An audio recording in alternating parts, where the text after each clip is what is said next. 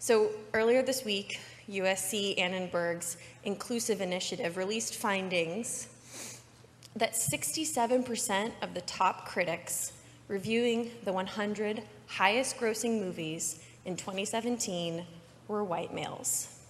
Less than a quarter were white women, and less than 10% were unrepresented men.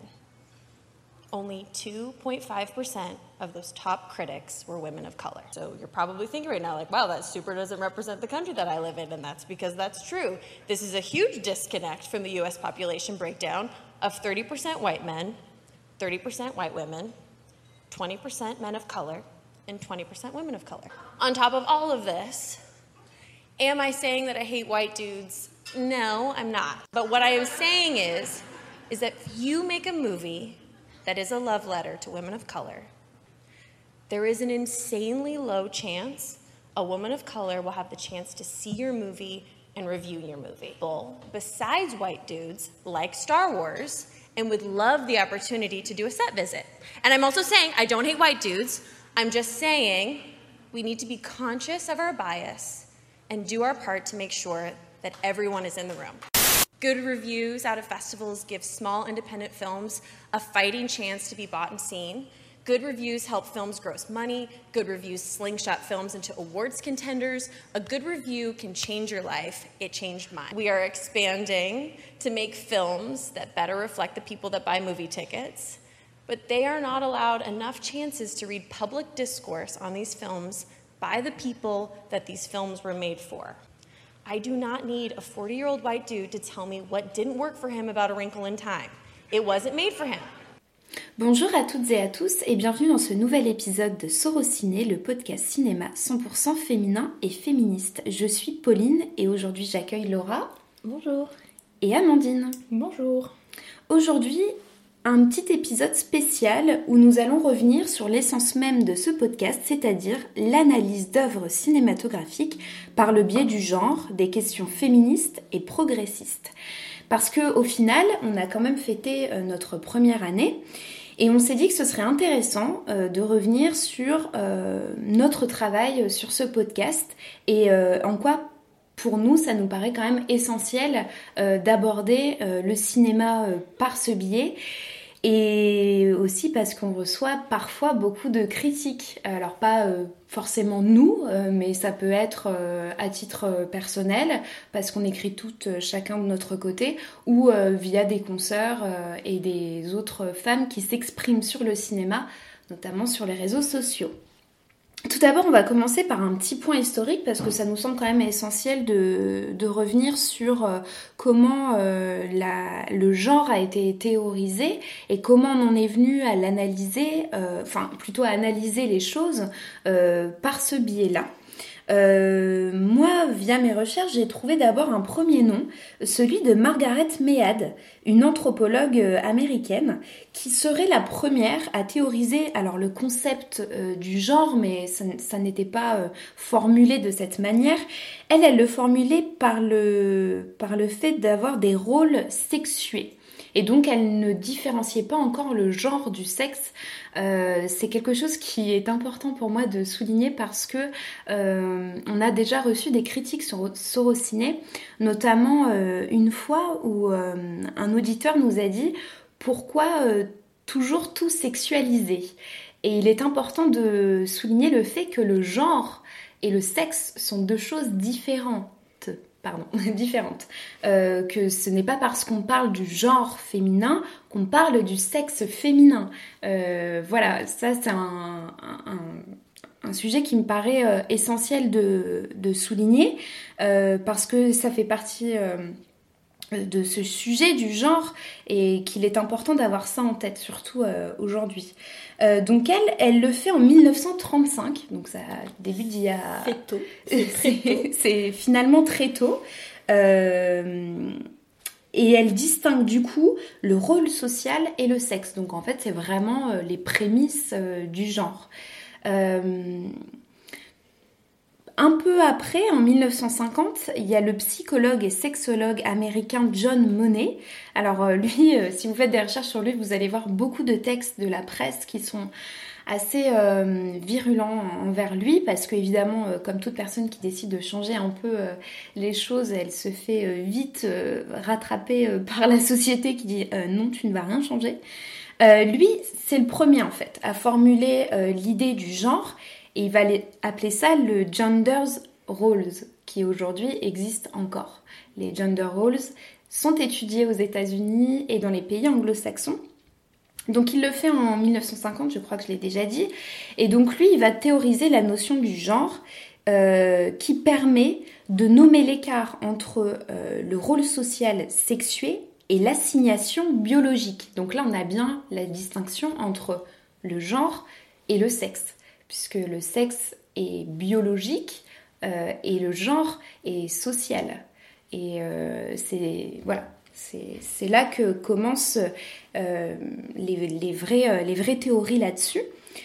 Et en 1970, il y a nos consoeurs féministes qui décident de, de reprendre ce concept du genre, évidemment, qu'elle mêle avec la libération des femmes dans ce qu'on a appelé la deuxième vague du féminisme, qui est très très forte aux États-Unis.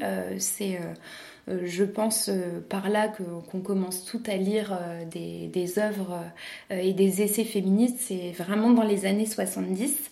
Est-ce que, Amandine, tu aimerais compléter moi, je pensais à, autre chose, c'est que toi, c'est bien, tu as fait un historique, et c'est vrai qu'on se rend compte que, que, les études de genre, en tout cas ces questions, commencent dès le début, on va dire, du XXe siècle. Euh, et, c'est vrai que c'est assez intéressant parce qu'on a toujours cette idée que les, critiques féministes, c'est quelque chose qui est extrêmement restant, qui, date, on va dire, des années 70-80, mm. en même temps, du coup, grâce aux, vagues de, féminisme. Et on a toujours cette... Euh, enfin, en tout cas, moi, c'est ce, que, ce que je remarque, et je pense que c'est pour ça qu'on est en train de faire ce sujet aujourd'hui, c'est parce qu'on a toujours l'impression que la critique féministe, c'est un gros mot. C'est quelque chose qui n'existe pas. C'est toujours remis en question.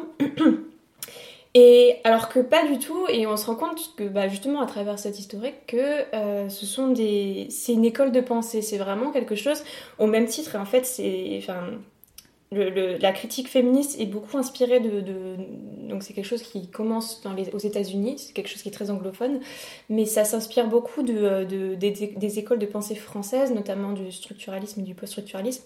En gros, c'est-à-dire que l'œuvre en soi elle ne constitue pas euh, une, référence absolue. C'est-à-dire que on prend en compte, pour analyser une œuvre, un contexte sociopolitique, donc la vie de, l'auteur, un contexte politique, un contexte social, ça rentre en compte dans l'analyse de l'œuvre. Et c'est vrai que du coup, par extension, ça commence à être... Euh, c'est vrai que le structuralisme commence à être euh, étendu au domaine féministe et à être réapproprié par le militantisme. Et euh, justement pour étudier, parce qu'en fait la critique féministe c'est quoi en fait? Parce que c'est vrai qu'on en parle beaucoup comme c'était une évidence. Et c'est quoi en fait? C'est pas faire un autodafé de toutes les œuvres auparavant, mais c'est vraiment étudier les questions des représentations des genres à mmh. l'écran. C'est étudier, c'est questionner le regard de la masculinité, c'est questionner les représentations de, de, la féminité, mais aussi des après plus tard de, des minorités, donc c'est-à-dire euh, LGBT, racisées, etc. Donc c'est vrai que hum, c'est la critique féministe, c'est pas quelque chose qu'on a inventé nous sur les réseaux sociaux euh, du jour au lendemain. Oui, on a l'impression qu'on nous le reproche de l'avoir inventé hier. C'est ça, on est toujours. Enfin, je sais pas vous, mais moi personnellement, moi j'ai insulté et je mets des guillemets parce que je vois pas en quoi c'est une insulte. Quand j'avais écrit euh, un article qui parlait justement de, du viol euh, dans de la représentation du viol dans la double euh, de François Ozon où euh, j'avais eu plusieurs messages qui me disaient que j'étais de toute façon qu'une petite féministe excitée, comme si c'était une insulte. Oui. De toute façon, féministe, c'est une insulte. Il y a l'insulte qui a été créée, euh, féminazie, pour représenter tout ce qui touche au féminisme, parce qu'on est des excités, on est des hystériques. Alors que jusqu'ici, les féministes n'ont jamais tué personne, hein. contrairement en Asie. Euh, c'est un mot euh, très misogyne en fait parce que c'est ça, c'est euh, en gros ça hystérique, ça vient du vagin en fait. Mm. Et en gros, le fait d'avoir un vagin nous pousserait à avoir des comportements et des pulsions, et des pulsions incontrôlables du fait qu'on soit toujours en colère. et puis ça. veut dire quoi? Ça veut dire qu'on n'a pas le droit en tant que, que militante de penser les choses? Ça voudrait dire qu'on n'a pas le droit de s'intéresser au cinéma par le biais, là on parle du cinéma, mais ça peut être euh, par, euh, par tout art ou, toute, euh, ou, toute filière est confondue, mais ça veut dire ça, ça veut dire qu'en tant que, militante, on n'a pas le droit de mêler notre militantisme à notre profession, notre passion pour les œuvres cinématographiques. En fait, c'est vrai, ce que tu dis, c'est d'une misogynie euh, extrême. Euh, et, plus tard dans le podcast, euh, dans cet épisode, pardon, j'aurai des exemples, notamment d'ouvrages qui se sont intéressés à ça en se disant, comme la plupart du temps, ce sont des femmes qui écrivent et qui pensent le féminisme, alors ça ne veut pas dire que, que ce ne sont que les femmes qui le font, mais en tout cas en grande en grande partie ce sont elles, euh, eh bien ça veut dire qu'elles ont moins de valeur parce que ce seraient des femmes qui écrivent. Alors euh, tout de suite les gens disent non, rien à voir, etc. Mais si en fait, dans l'essence c'est ça. À chaque fois que c'est une femme qui se prononce, euh, je pense notamment pour mélanger à la fois le genre et la race à Rokaya Diallo qui s'en prend plein la tête toute la journée sur Twitter parce qu'elle ose tout simplement analyser euh, la, société, la société ou des œuvres euh, cinématographiques et sérielles par le biais du genre et de la race. Et tout de suite, elle s'en prend plein la tête. Alors bon, déjà, elle est d'une force euh, admirative. Elle rester sur Twitter, je sais pas comment, je elle, sais pas comment elle fait non parce plus. Que chaque mot qu'elle dit sur Twitter est analysé, commenté. C'est ça, ouais. C'est insupportable. Et en fait, voilà, on apprend par ça que quand c'est une femme qui, euh, analyse et qui décide d'apporter euh, un contexte, euh, comme tu dis, social, culturel, historique, puisque les mouvements féministes sont historiques, ils ont participé à construire et à déconstruire la société d'aujourd'hui, eh bien, on les remet en cause elles sont c'est pas c'est pas utile en fait. Et puis surtout ne touchez pas notre cinéma quoi. C'est très important. Mais moi je voudrais revenir sur ce que tu disais Laura le, mot féminazie. Et, je trouve que dans le cas de la critique qu'elle soit artistique en, général la critique féministe en fait dans, dans l'espèce d'imaginaire collectif que ce soit aussi bien masculin que féminin parce que pour le coup il y a ça, touche tout le monde. Il y a vraiment une, espèce de, consensus qui pense que quand on, quand on critique une œuvre de façon féministe, il y a cette idée de fascisme derrière. Comme hmm. si on voulait censurer, comme si on voulait faire un autodafé de tout ce qui s'est passé avant. Au point, en fait, enfin, on, voulait vraiment censurer tout parce que euh, on a une idée précise du bien. Hmm. C'est-à-dire qu'en fait, on va, on va se pencher sur euh, toutes les œuvres avant, sur Stanley Kubrick, sur, n'importe quel cinéaste masculin en plus et dire ça c'est bien, ça c'est pas bien, ça c'est bien, ça c'est pas bien, et tout ce qui est pas bien, ça va à la poubelle. Et ah, ça, c'est, mais c'est, c'est, c'est faux, mais c'est, c'est dans l'imaginaire collectif à partir du moment où il y a le mot féminisme et art. Et on le voit assez souvent dès qu'un film euh, fait parler parce que il représente euh, les femmes de telle ou telle façon et que des penseuses féministes décident euh, d'en discuter tout de suite. Les médias, les journaux, euh, sur les réseaux sociaux, on va dire, les féministes attaquent telle ou telle œuvre, alors que non, on essaie de penser une œuvre et à son impact sur la société. Bah, on a eu ça la dernière fois. Alors, c'était pas du tout sur un film, là, pour le coup, c'était sur une série, pour Friends. Tout à fait. Où euh, il y avait quelqu'un sur Twitter qui avait tout, fait tout un thread pour, euh, en fait, euh, parler de comment Friends, ça, ça, représentait vraiment les années 90. Et en fait, tout ce qui n'allait pas concrètement avec les personnages de Ross, par exemple, etc. Et en fait, elle s'en est pris plein la gueule, juste parce qu'elle avait osé critiquer Friends, qui est, c'est vrai que c'est un monument de la série. Euh, voilà, c'est quand même une série qui a été, euh, qui a été beaucoup appréciée par pas mal de monde. Mais, qui l'est encore. Voilà, mais c'est, ça, c'est en train de devenir une série culte, parce que c'est vrai qu'elle est peut-être un peu trop jeune pour vraiment parler de série culte, mais je pense qu'à l'avenir, ça va être une série qui va être regardée, mm. re-regardée, etc. Mais vu que voilà, elle commence à avoir euh, une aura de culticisme, et eh ben, on peut pas la, critiquer, on peut pas la toucher. Et en plus, là, c'était une femme qui en parlait d'un point de vue féministe. Alors là, voilà, ça, ça se pris une Alors qu'au final, et on le dit assez souvent ici euh, dans nos épisodes, je pense notamment à celui sur euh, les comédies euh, romantiques, on peut apprécier une œuvre quand même. L'idée, c'est d'avoir une grille de lecture actuelle. Friends a été tourné dans les années 90, euh, les, pensées les pensées sociales n'étaient pas les mêmes, les enjeux n'étaient pas les mêmes. Aujourd'hui, on a euh, déconstruit certaines choses, on en a construit d'autres. Et ce qui est intéressant, et pour moi ça fait partie justement de, de la vie d'une série et d'un film, c'est de pouvoir l'analyser à toutes les époques. Et les gens oublient assez souvent ça. Si, euh, on va prendre un monument du cinéma, si Citizen Kane aujourd'hui est encore analysé euh, dans les études cinématographiques, c'est parce qu'aujourd'hui il y a encore matière pour l'analyser. Aujourd'hui, dans le contexte dans lequel on est, le film parle encore. Et je pense que c'est super intéressant de pouvoir, enfin, après c'est parce que moi j'aime faire ça aussi, mais j'aime bien défendre la critique euh, par le biais des questions sociales parce que pour le coup c'est pas forcément que les féministes euh, qui, vont euh, voilà quand on dès qu'on parle de race de classe sociale c'est la même chose. Dans tous les cas il y, aura une critique virulente bah, justement moi je trouve que c'est intéressant de la défendre de cette manière en disant mais ça participe en fait au culte euh, d'une œuvre. Euh, aujourd'hui, si on regarde, si Friends est encore regardée, c'est parce qu'elle parle encore sur certains points, oui, mais sur d'autres, elle a ses limites. Euh, Monica moquait tout le temps parce que quand elle était jeune, elle était en surpoids. Aujourd'hui, ça fait quand même nettement moins rire que vous soyez ou non féministe. Ça fait juste moins rire. on a du mal à rigoler de cette situation qui est clairement grotesque. Oui, à l'époque, ça faisait rire. Pourquoi à l'époque, ça faisait rire? Est-ce qu'on peut repartir dans le contexte des années 90 Tiens, ce serait intéressant de voir aux États-Unis où est-ce qu'ils en sont à ce niveau-là.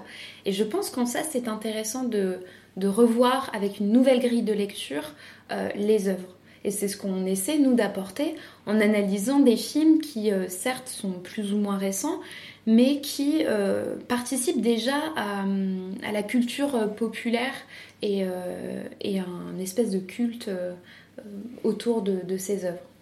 Mais c'est vrai que c'est, en fait, il y a une méconnaissance, on va dire, du, du, public à partir du moment où on parle de féminisme. C'est vrai que c'est qu'une grille de lecture, en fait. On oblige Tout personne. En fait, pour beaucoup, j'ai l'impression que féminisme égale morale. Et j'ai l'impression que beaucoup pensent que on, on, injecte une espèce de, de morale comme si l'art hmm. devait être bon ou mauvais. Et c'est vrai qu'il y a des espèces de d'extrême dans ces critiques. C'est vrai qu'on remarque parfois qu'il y a des choses où on a envie de. Enfin, où certaines personnes viennent carrément à dire ça, on ne regarde pas parce que c'est mauvais, parce que les gens sont racistes. Les westerns. Combien de fois, moi j'ai déjà vu passer des, militants sur, euh, sur Twitter qui disaient non, on laisse les westerns de côté parce que les personnages sont racistes.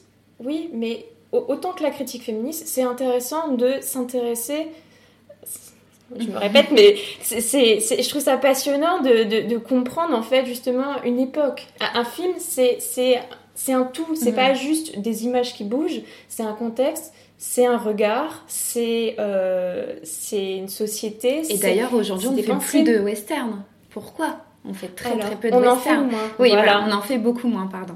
Euh, on en fait beaucoup moins. Pourquoi Ce serait intéressant justement de comparer?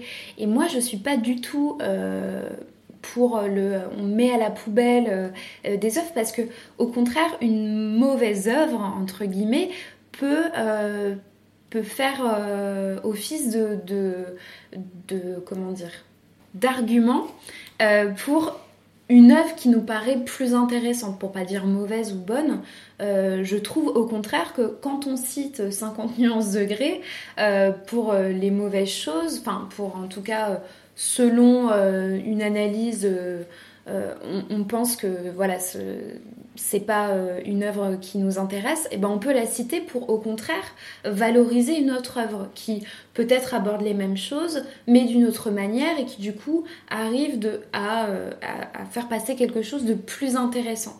Et je trouve en ça que c'est dommage en fait de dire ça c'est plus bon, ça ne regardez plus Friends. Si, regardez Friends. Aujourd'hui, il y a des choses qui passeront plus aujourd'hui. Pourquoi? Et pourquoi à cette époque c'est passé? Et du coup, euh, ouais, je pense que comme, euh, comme vous le dites, il y a vraiment un, mélange qui se fait, une peur, parce que ça fait peur en fait, parce que oui, c'est pas plaisant de revoir euh, euh, des films qu'on adore sous, sous un autre œil, on se rend compte que bah, cette œuvre, elle a ses limites sur certains points, sur d'autres, elle peut être extraordinaire, sur, sur certains points, elle peut être malheureusement très limitée et, et pauvre en fait. Mais c'est en fait quand, quand j'ai l'impression que la plupart des gens se braquent à partir du moment où il y a le mot féministe, parce qu'on a l'impression que c'est un regard qui est toujours binaire. C'est-à-dire que, comme, comme je disais tout à l'heure, c'est soit bon, soit mauvais. Et par exemple, comme tu disais toi, c'est prendre les éléments et essayer de les comprendre. Moi, je prends mon exemple à moi. Par exemple, l'année dernière, il y avait Make to My Love de Keshish qui est sorti. Euh, moi, j'en avais parlé parce que euh, je trouvais que le regard masculin est absolument détestable. Il n'empêche que je trouve que le film cinématographiquement, esthétiquement, a quelque chose de plaisant. Dans la manière de représenter l'été, dans la manière de filmer les corps, il y a quelque chose qui est assez plaisant, mais, toujours ce mais, il y a un regard masculin, mm. le male gaze, le fameux, qui fait que on fera un épisode sur le male gaze je pense que... voilà ouais c'est assez important parce que c'est vrai que Keshish voilà en plus il est toujours au centre et en plus il est considéré un peu comme comme le cinéma euh, c'est un cinéma d'auteur français donc c'est un peu un intouchable et à partir du moment où nous, femmes, féministes, ou femmes tout court, on ose toucher à ce cinéma, ça y est, c'est le drame. Et c'est vrai que on parlait tout à l'heure quand on faisait un peu un historique, euh, les gender studies et euh, toutes les études de genre, c'est quelque chose qui est très anglophone. Oui. En France, on est extrêmement frileux par rapport à ça et on se contente surtout d'analyse esthétique plutôt que, euh, que que que, que oui voilà c'est en fait tout ce qui est politique en fait le cinéma politique n'a pas sa place dans, dans la critique française j'ai envie de dire. Même si c'est à prendre avec des pincettes mais en tout cas dans cette euh, la critique politique féministe c'est quelque chose qui est encore euh, très euh, redouté tout à fait. Et justement, j'ai un exemple d'un essai que j'ai lu qui s'appelle Le cinéma au prisme des rapports de sexe. Donc, c'est écrit par Noël Birch et Geneviève Cellier. Euh, donc, rares sont les, les, ouvrages euh, dessus en français en tout cas. Euh, et j'avais envie de citer quelque chose qui va complètement dans ton sens, Amandine. Le cinéma participe à la construction des normes sexuées. Il fabrique le genre. En France, cependant, l'étude des films en fonction des représentations qu'il offre, des rapports sociaux de sexe est mal comprise et mal acceptée. Et en effet, Aujourd'hui, pour trouver euh, des études de genre en France, bah, il y en a très peu. Euh, ou alors elles sont plutôt tournées euh, vers les filières scientifiques comme la biologie ou les filières de, de, sciences humaines, pardon, et, pas du tout vers l'étude artistique, euh, comme si l'art en fait n'était qu'un divertissement et qu'il n'avait pas euh, à, être, à être porteur de, messages, même si je mets message entre guillemets. Euh, or, aux États-Unis par exemple, des gender studies, des cultural studies, vous en avez dans pratiquement toutes les universités, même les plus euh, euh, réfractaires et les moins progressistes selon les États dans lesquels elles se trouvent. Et ça, on peut l'expliquer parce que, par exemple, si on revient sur l'historique fait en début d'épisode, on voit bien que euh, les théories de genre sont nées aux États-Unis, qu'il y a une, c'est assez paradoxal pour un pays. Euh, bon, de toute façon, ce pays est totalement paradoxal sur plein de, points, mais effectivement, euh, la France a beaucoup de retard là-dessus.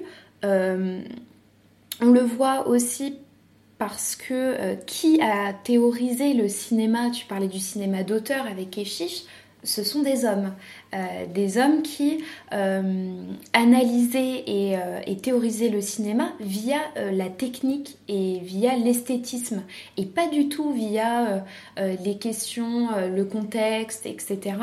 Ce qui fait qu'on a beaucoup de clichés qui se sont ancrés dans notre culture cinématographique sans qu'on s'en rende compte ou en y prenant plaisir. Euh, la femme mystérieuse euh, en train de fumer sa clope dans les rues de Paris, l'homme bien pensant dans les rues de Paris en train de philosopher, c'est quelque chose qu'on a toutes et tous en tête, y compris dans les autres pays où là, ça fait office de vrai grand cliché.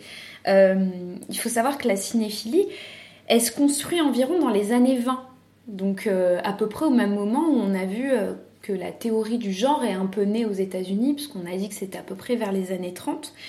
Et que ensuite, bah, qui a théorisé euh, le cinéma? Euh, bah, Ce sont euh, notamment les, réalisateurs de la Nouvelle Vague, avec du coup André Bazin, François Truffaut, etc., qui eux vont s'intéresser à la technique. Ce qui les intéresse, c'est de créer une fissure entre le cinéma qui était plutôt littéraire et le cinéma qui devient un, art à part entière. Et du coup, ne se pose pas du tout la question euh, des genres euh, et les questions de société.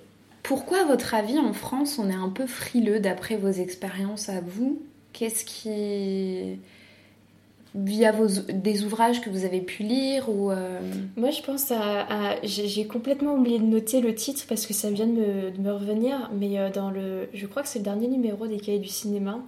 Il y a un article d'un auteur qui a écrit un livre euh, justement sur euh, la critique. Euh, alors, il ne formule pas comme ça, il critique. Il me semble que c'est pas critique féministe. en tout cas, il parle justement des gender studies, etc. aux États-Unis.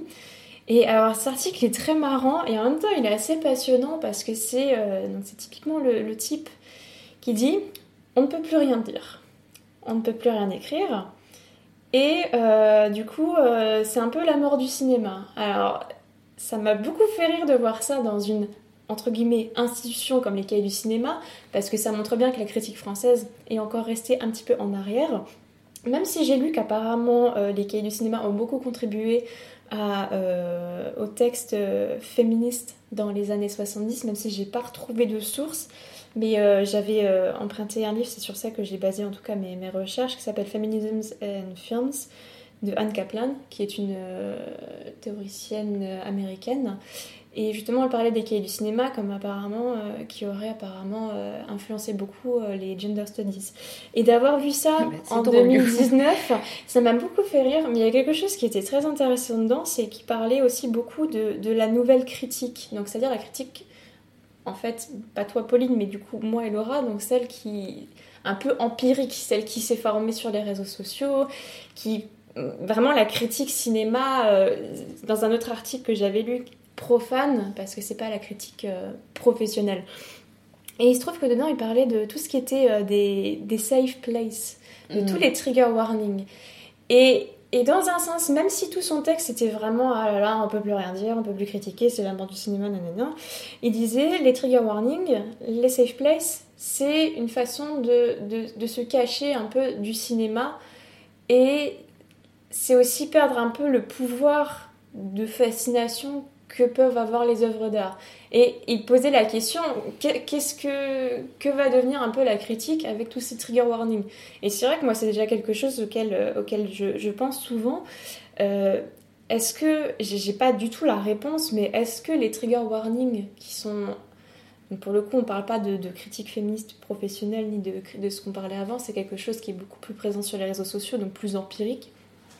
Mais est-ce que tous ces trigger warnings, ces safe places dans l'art, est-ce que justement ça a une place Et comment va évoluer la critique autour de ça Parce que quand... Alors, pour les trigger warnings, si peut-être donner une définition, oui, mais trigger warning, c'est en gros avertir euh, par des mots-clés d'un contenu qui peut euh, potentiellement offenser ou euh, donner des crises d'angoisse, voilà, qui sont, il y a des traumas, voilà, c'est ça. Par exemple, euh, je vais viol, des exemples, voilà, viol, mort, etc., suicide. Et c'est vrai que moi, je me pose toujours la question quand on est devant un film, est-ce qu'un film doit être moral à ce point? Et est-ce qu'on doit vraiment rejeter tout ce qu'il y a dedans parce qu'il y a un trigger warning? Enfin, est-ce qu'on doit Enfin, moi personnellement, après ça dépend, je pense que vraiment ça dépend de la sensibilité de chacun. J'ai absolument pas la réponse, mais moi j'aime bien, par exemple, quand je vais au cinéma, j'aime bien être un peu bouleversée, j'aime bien qu'on me prenne, qu'on sorte de la zone de confort. Mm. Et alors, à part pour Black Landsman, par exemple, pour la scène de fin, comme c'est une scène qui est réelle, je pense que le trigger warning a sa place. Personnellement, moi, j'ai dû sortir de la salle parce que c'était des images réelles, on dépasse la fiction. Maintenant, pour de la fiction, j'ai toujours euh, le questionnement de qu'est-ce qui va, où est-ce que ça va nous mener en fait. Et, c'est, on est un peu en dehors du, sujet, mais je pense que c'est lié aussi parce que quand on parle de critique féministe maintenant, en 2019, on pense aussi beaucoup à toutes ces safe places et c'est des questions qui reviennent beaucoup. Donc est-ce que ça, ça, a sa place? Moi, j'ai pas la réponse, mais je pense que c'est intéressant de, s'interroger euh, là-dessus. Mmh, et puis au-delà de ça, je pense que ça fait partie de l'œuvre pour le coup, Black Landsman. Euh, bon, moi, euh, je l'ai vu à Cannes, donc j'avais pas du tout de, euh, sur les réseaux sociaux, c'était pas sorti, donc euh, je n'étais pas au courant, par exemple, de cette fin. Cette fin fait partie du film. Euh, je peux comprendre qu'on ait besoin de savoir à l'avance, mais voilà, enfin, pour moi, c'est effectivement c'est des questions qui aujourd'hui me paraissent à la fois essentielles et en même temps elles sont personnelles. C'est tout à chacun de décider. En fait, voilà, en fait, je pense que les trigger warnings sont intéressants quand ça touche à tes traumas, comme tu as parlé, euh, Amandine, quand je sais qu'il y a beaucoup de personnes euh, voilà, qui ont du mal avec des scènes de viol, par exemple, ou des scènes de violence extrême avec beaucoup, beaucoup, beaucoup de sang, euh, voilà, qu'il y en a que ça donne envie de vomir. Donc ça, je trouve ça assez pertinent de les prévenir à l'avance. Après, euh, d'ailleurs, dans tout ce que tu as dit, ça m'a fait penser au film Assassination Nation de Sam Levinson, qui, euh, ben, en fait, tout son, son, début de film est un gros trigger warning de tout ce qui va se passer mhm.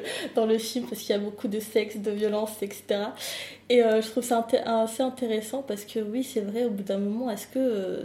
Enfin, pourquoi on doit se poser la question attention, ce film va parler de féministes, donc oulala, on va, on va, enfin, je sais pas, on va, euh, attention à ça.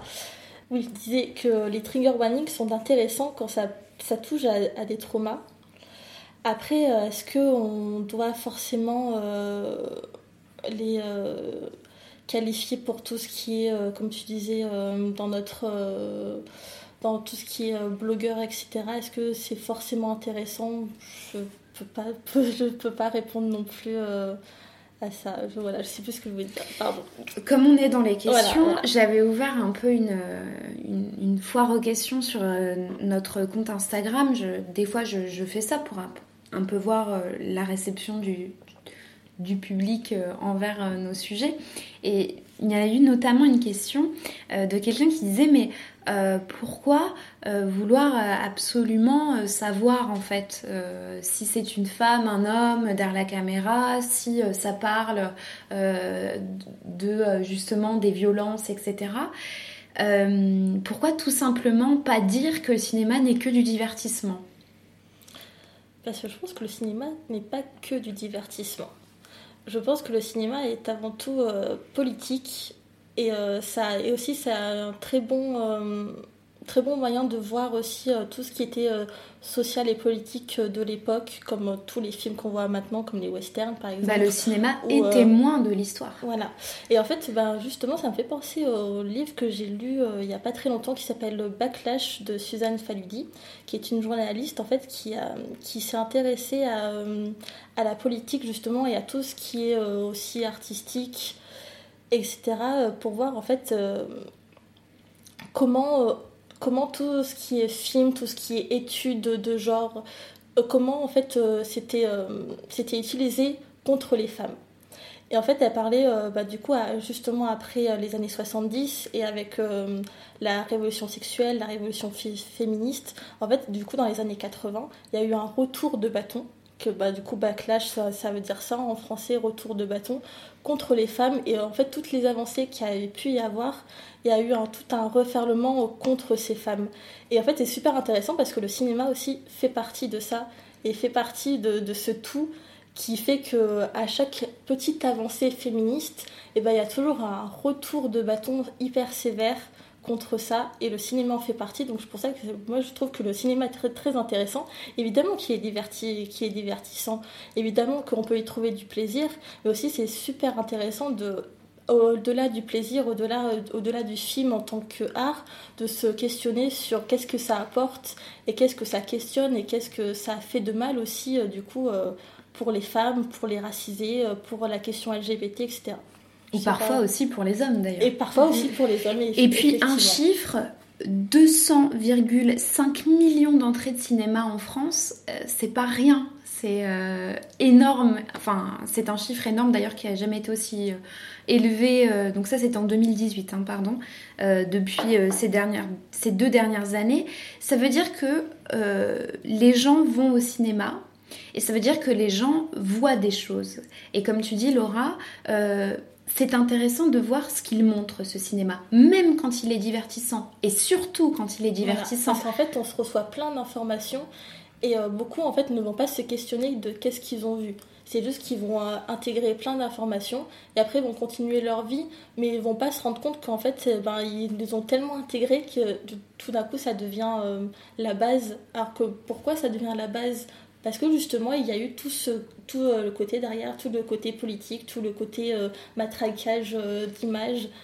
Et c'est ça qui est intéressant parce que pourquoi, pourquoi les, les, femmes ont eu pendant tout ce temps que des rôles secondaires? Parce que justement, c'était devenu une habitude et personne ne s'est posé la question. Tiens, c'est vrai que y a les femmes ont que des rôles de femmes de n'ont jamais un rôle principal ou alors quand on voit des films d'action tiens pourquoi y a, les femmes ont toujours ce côté hyper sexualisé? Pourquoi c'est toujours euh, tiens c'est elle qui va coucher avec James Bond? Voilà mm. que des trucs comme ça parce que c'est devenu une base et personne ne s'est posé la question de pourquoi euh, pourquoi enfin voilà pourquoi pas aller au-delà euh, et c'est parce qu'aujourd'hui on se les pose que ça pose problème du coup. Que ça pose problème oui. J'ai deux fois pose exactement c'est vrai que ben, en fait ça fait jamais plaisir de voir critiquer un film ou une série qu'on adore. Ça c'est vrai nous aussi hein, parfois on voit des critiques de films qu'on adore et on se dit oh là là quand même il va un peu trop loin.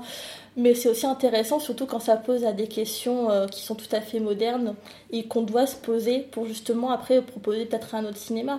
Pourquoi on parle de la nouvelle vague maintenant? Parce que ça a proposé euh, un cinéma tout à fait différent ça a bousculé les codes et c'est ça qui était bien et pourquoi maintenant on ne pourrait pas aussi rebousculer les codes pour avoir un cinéma qui nous, enfin, qui nous euh, concernerait plus et qui dans 30, 40 ans, on aura d'autres gens, euh, peut-être d'autres filles qui feront un autre podcast dans le futur euh, et qui se diront bah tiens, à cette époque-ci, il y a eu, je sais pas, Assassination Nation, il marquait son époque parce que voilà. il questionnait. Et peut-être qu'ils trouveront des choses à redire sur ce film que, nous on voit pas tout de suite parce qu'il est trop récent peut-être et qu'on n'a pas tous les moyens pour et puis, grand nombre sont les films qui, à leur époque, n'ont pas été euh, compris parce que peut-être qu'ils abordaient quelque chose un peu trop avant-gardiste et qu'aujourd'hui on comprend. Tout à l'heure, j'ai cité Citizen Kane, c'est le meilleur exemple. Euh, à sa sortie en salle, personne n'en voulait. Aujourd'hui, euh, voilà, il est. C'est un monument, du, cinéma. il est étudié dans toutes les universités, les écoles de cinéma, etc. Parce que justement, aujourd'hui, on y trouve un intérêt. Et les grilles de lecture euh, d'aujourd'hui changent, elles changeront sûrement dans 20, 30, 40, 50 ans. Et c'est tant mieux, j'ai envie de dire. Ça veut dire que le cinéma a des choses à dire. Et, euh, ça veut dire aussi que bah, tout le monde va euh, potentiellement au cinéma. Euh, et, une autre chose, euh, de tout à l'heure, euh, pour rebondir à ce que tu disais, Laura, c'est que je pense qu'on est toutes les trois bien placées pour dire qu'on on s'est construite à travers aussi le cinéma. Mm. Et qu'à travers le cinéma, d'autres enfants, d'autres personnes vont se construire. Il y a des engouements autour de certaines œuvres, comme on a parlé par exemple dans un épisode de la saga Harry Potter qui a euh, construit euh, toute une génération, qui, euh, qui, est dans les mémoires de toute une génération, bah, c'est intéressant de se dire comment elle a construit des, personnalités, des, traits de caractère et, pourquoi en fait. Après, moi, j'ai du mal à comprendre comment on n'a pas envie d'avoir ce type de grille de lecture parce que moi, j'en ai envie et je le fais. Mais voilà, aujourd'hui, ça tend un peu à. Euh, bon, c'est très, euh, très bref et, souvent presque invisible, mais j'ai l'impression quand même qu'il y a un peu de changement à ce niveau-là.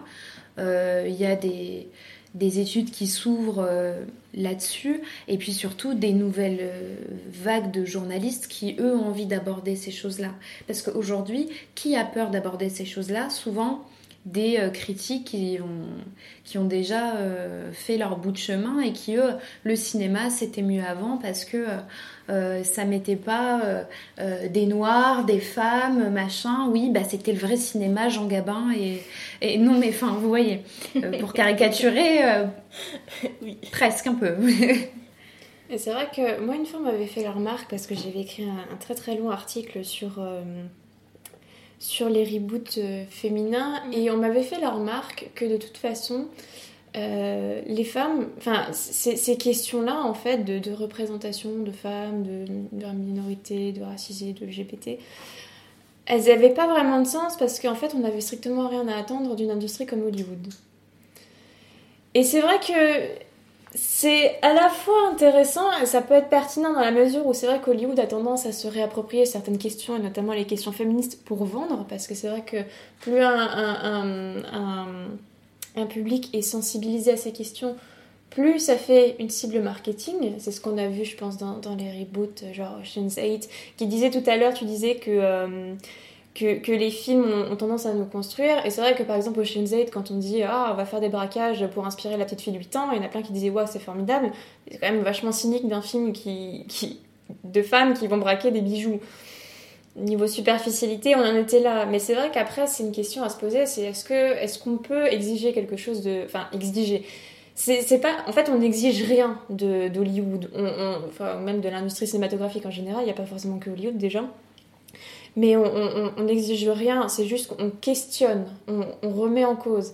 Et c'est vrai qu'on parlait des représentations comme quelque chose d'une époque, d'une société, et, et, et, pas forcément. Enfin, je veux dire, là maintenant, les représentations qu'on a en 2019, ça forge un inconscient. C'est, mm. on, oublie toujours, on parlait de divertissement, on oublie, c'est vrai que le cinéma est politique, les images sont politiques, tout ce qu'on voit, tout ce qu'on ingurgite, on le recrache à une pensée, une pensée qu'on nous, qu'on nous, qu'on nous insuffle sans même qu'on s'en rende compte. Et c'est vrai que moi, ça me fait beaucoup penser à, Orange Mécanique. Euh, il y, a, cette critique, en tout cas dans le film de Kubrick. Alors, je dis pas que le film est féministe, hein. mais euh, mais il y a quelque chose qui m'intéresse beaucoup dans ce film, c'est que toutes les représentations de femmes, il y a beaucoup de tableaux, il y a beaucoup de sculptures, il y a beaucoup de ouais, de peintures de femmes qui sont extrêmement sexualisées. C'est des tables, hein, c'est les tables au début où les hommes mettent leurs pieds dessus. Enfin voilà, les femmes, c'est rien, c'est des objets. Et c'est vrai que du coup, dans tout le film, ça légitime un peu euh, bah, le comportement des hommes en fait. Ils violent. Les femmes, c'est rien, c'est des objets, on les viole, on les tue. On, leur, euh, on les tue avec des, des, sculptures de pénis géants parce que, ben, de toute façon, euh, personne ne viendra les pleurer parce que c'est que des femmes. Et c'est l'image du patriarcat. mais, mais, mais, je pense que le film, pour le coup, a vraiment une lecture qui est assez intéressante quand on, on, on, prend justement avec ces études de genre. C'est que quand on, s'intéresse vraiment au, à l'image de la femme, on dit toujours que le film est sexiste, alors que je pense qu'au contraire, le film a tendance à, à dénoncer un petit peu c'est le pouvoir des images le, le ouais le, la, enfin le comment dire le la pensée qu'elle renvoie. Et c'est vrai que ben, on peut tuer des femmes on peut les violer mais c'est la faute à l'art en fait. C'est parce que l'art en fait a forgé un inconscient collectif qui fait que ça légitime les actions des, des, des hommes en fait. Enfin des hommes de, de la société j'ai envie de dire et je trouvais que c'était assez intéressant par rapport à, ce qu'on disait au niveau des, représentations, parce qu'on a toujours tendance à dire que les représentations, oui, c'est qu'un truc de féministe pour combler. Euh, et, euh, et pour faire plaisir et pour faire plaisir vendre, parce que c'est hypocrite et Star Wars Star Wars les, représentations des racisés bah du coup euh, c'est plus vraiment pour les hommes hein, les, les, les, questionnements euh, féministes envahissent les, milieux masculins. les Star Wars parce qu'ils ont mis Rey en personnage principal. Alors du coup, les hommes pleurent dans leur coin et disent maintenant Star Wars est mort, c'était mieux avant. c'était mieux Luke. Qu'est-ce qu'on peut lire de conneries parfois sur Twitter C'est la remise en question et c'est encore une fois, c'est le, mot, enfin c'est une, une pensée qui euh, inconsciente, enfin inconsciente, oui je pense qu'elle est mhm. inconsciente, c'est une éducation, c'est toute une société qui est misogyne et sexiste et ça passe justement par les, les, par les, les images. C'est vrai que tous les Star Wars, par exemple, pour rester sur l'image de Star Wars, on avait un solo, c'était le mec charismatique qui embrasse de force. Bah ça, jamais c'était pas remis en question. Par contre, avoir une femme en personnage principal, alors là c'est le drame, Mm. tout le monde est en Ah train de oui. pleurer, on va harceler les actrices, euh, je me souviens plus de son nom. Euh, Celle qui jouait Rose. Kelly, Oui. Kelly Ann Tran, il me Ouais, voilà. Euh, Alors par si contre, on, se permet d'aller la harceler parce que bah, c'est une femme racisée et que bah, on, a, on veut pas de ça dans Star Wars. Star Wars, c'est c'est pas ça, c'est les hommes, Mm. Ouais, c'est dans les l'épisode- extraterrestres. Dans l'épisode 8, il y a Oscar Isaac qui se fait reprendre euh, par, euh, Par une femme. par une femme. Ouh là là, attention, attention. Oui, et Daisy Ridley aussi s'était fait. euh, Oui, harceler. Harceler, ouais. Mais, mais, mais ce, qui est fa- Euh. ce qui est fascinant, c'est que c'est des, c'est des, ce qu'on appelle les fandoms, donc c'est vraiment des communautés de fans euh, qui, qui se regroupent, généralement masculines, parce que Star Wars, on est bien, on est bien d'accord, c'est masculin. Alors c'est marrant parce qu'on accepte des J'avais monstres, lu mais un article, il faut que, il faut que j'en parle, c'était dans Elle Magazine et c'était en 2016, c'était la ressortie de la Force, euh, c'était en 2016 ou en 2015 la Force se 2015, je réveille crois. La Je sais 2015. En 2015, décembre 2015, j'ouvre un Elle Magazine. Ça ne m'était pas arrivé depuis des années. Mais figurez-vous qu'à ma fac, à ma fac, il y avait un petit coin euh, presse et il y avait un Elle Magazine. Évidemment, ça parlait de Star Wars comme aujourd'hui. Si vous allez dans les bureaux euh, de presse, vous allez bureau de tabac, j'allais dire. Le truc qu'on ne dit plus depuis des années. Chez votre marchand de journaux. Si vous allez chez votre marchand de journaux, vous allez sûrement voir beaucoup de magazines sur Game of Thrones. Eh bien, voilà, à l'époque, c'était à l'époque, en 2015, c'était Star Wars. Mais toujours est-il que dans ce, Attends, je vais le sortir ce truc, dans ce magazine, il y avait une page. Comment lui expliquer Star Wars? Pour les hommes qui nous lisent, expliquer à vos femmes.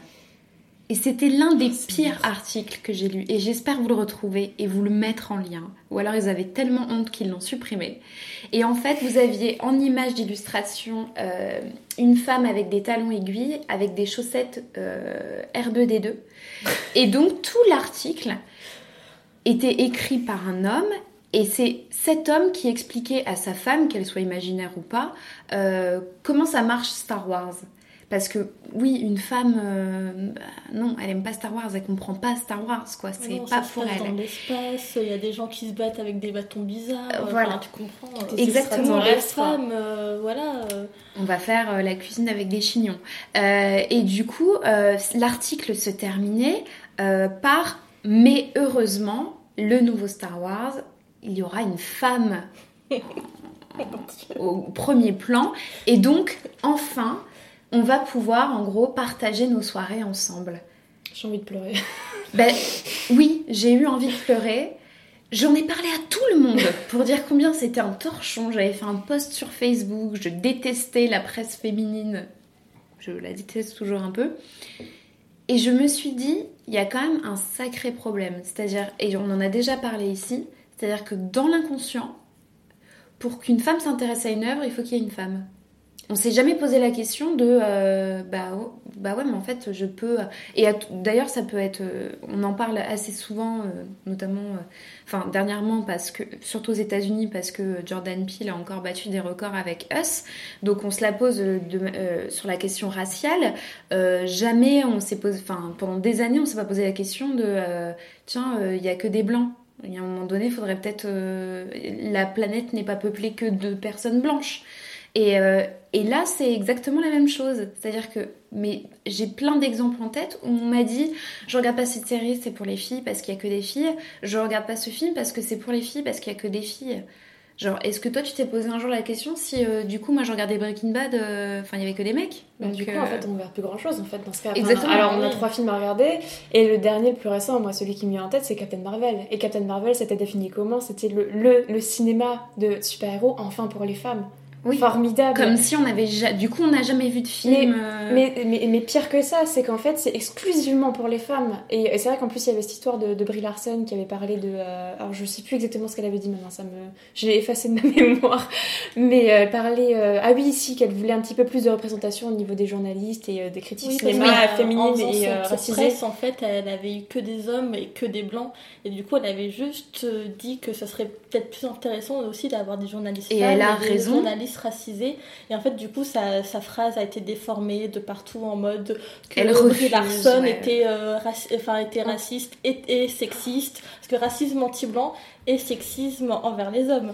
J'avais vu un article qui était mais aberrants avant la sortie du film qui disait que de toute façon c'était qu'un film. Le film n'était pas sorti, donc cette personne n'avait même pas vu le film, elle avait quand même Enfin, je pense que c'était, euh, je crois que c'était un homme qui avait écrit ça, qui avait écrit un pavé, mais de je ne sais pas combien de pages, pour dire que de toute façon Brie Larson euh, était presque nazie, et que de toute façon Captain Marvel, euh, c'était un film qui était que pour les femmes. Alors c'est bien, c'est tellement que pour les femmes que du coup, bah, en fait, les hommes ont décidé de pourrir le film avant même qu'il sorte sur Rotten Tomatoes. Et on se dit, mais il n'y a pas un problème vous êtes tellement sensible.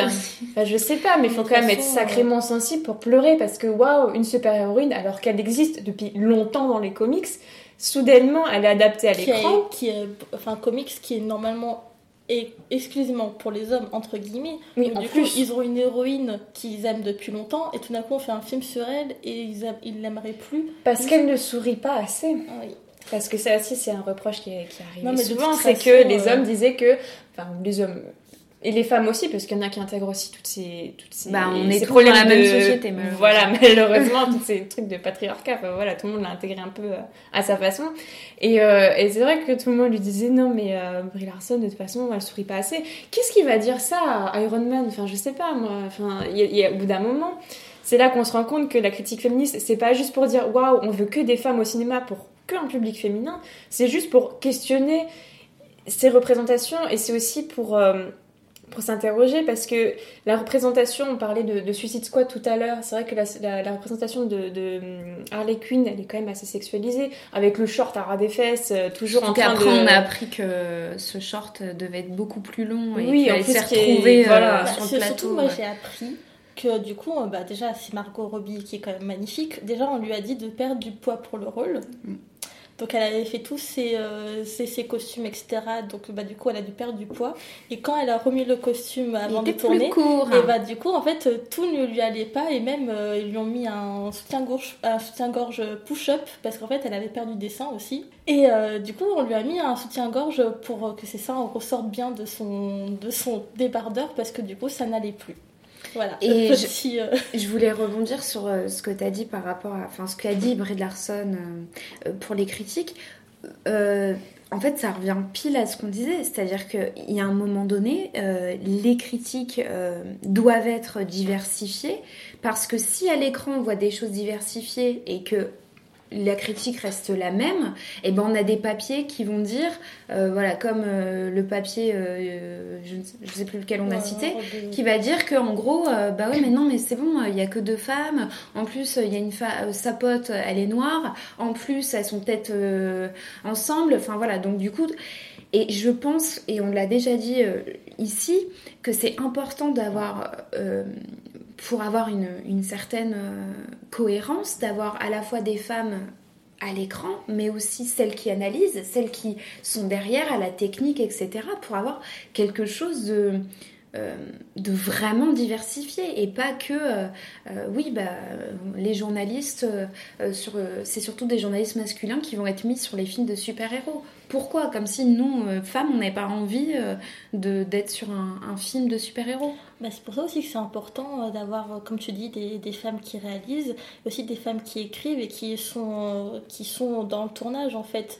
Là, justement, il y a tout un truc en ce moment avec pour James Bond et avec, je me rappelle plus de son nom, Phoebe. Phoebe Waller-Bridge. Voilà, qui va réécrire un petit peu James Bond pour, je pense, voir si tout va bien et puis la bah, C'est à la demande de Daniel Craig. C'est à la demande. Et Rachel Weisz. Et moi, ça me, ça me rappelle, et ça me rappelle du coup George Miller qui avait fait appel à Eve euh, pour son scénario de Fury Road pour euh, justement euh, voir si euh, son scénario était cohérent avec ce qu'il voulait raconter dans le film. On en avait parlé dans notre épisode sur les héroïnes Et je trouve ça intéressant parce qu'on inclut les femmes dans les films pour justement voir si, voilà, pour avoir plus de représentation, pour avoir des films un peu plus modernes, un peu plus cohérents avec notre société de maintenant et pour plus avoir les, les clichés. Et puis c'est moins hypocrite parce que si vous mettez une héroïne voilà, euh, toute puissante, machin, qui claque des euh, girl power et qu'en fait derrière,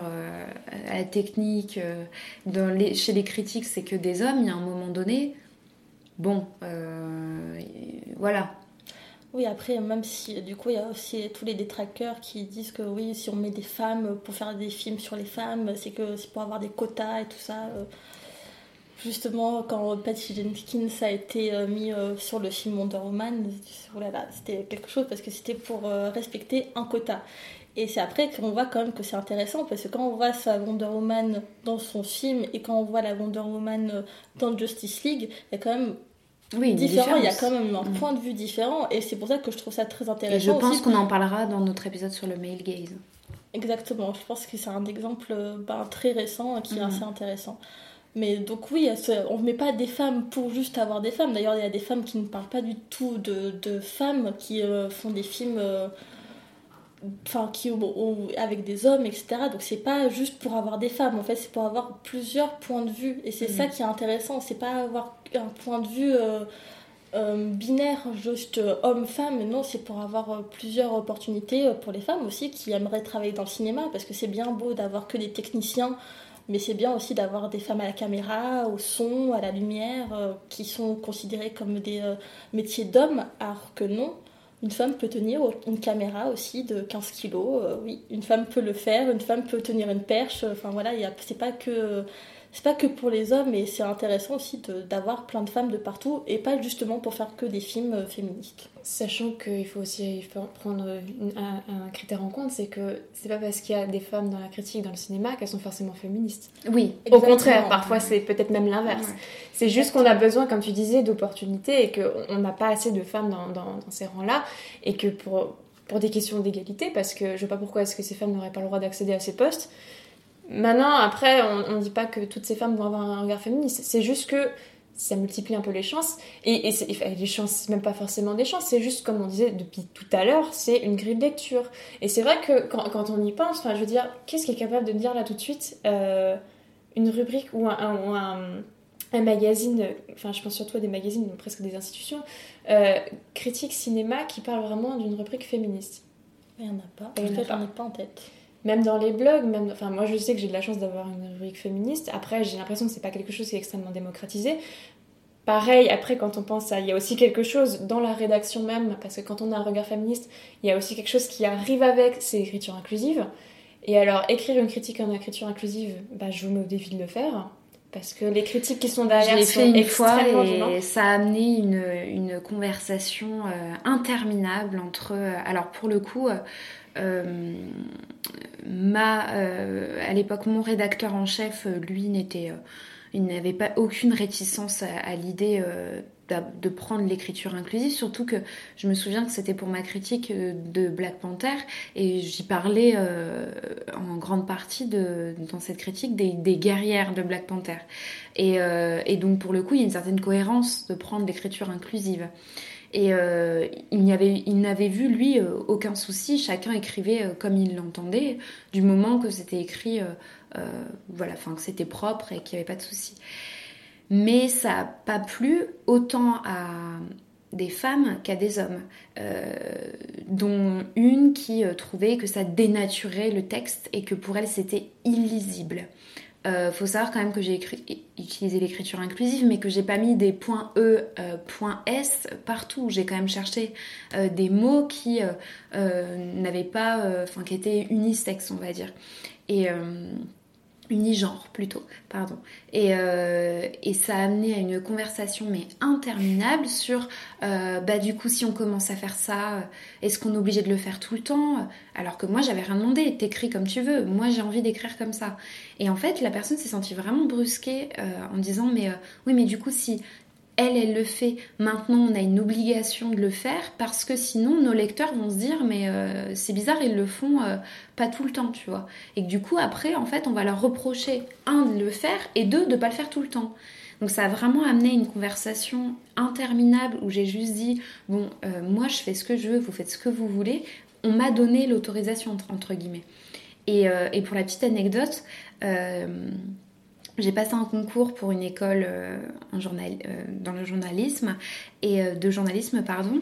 Et le sujet, c'était il y a deux ans et c'était sur le le festival afro, je sais plus comment il s'appelle, désolé, qui avait décidé de faire des espaces non mixtes. Et donc, je devais faire un, pas une thèse, mais un, devoir, enfin mon devoir écrit, mon sujet écrit imposé, c'était sur qu'en pensez-vous Que pensez-vous de la décision d'Anne Hidalgo?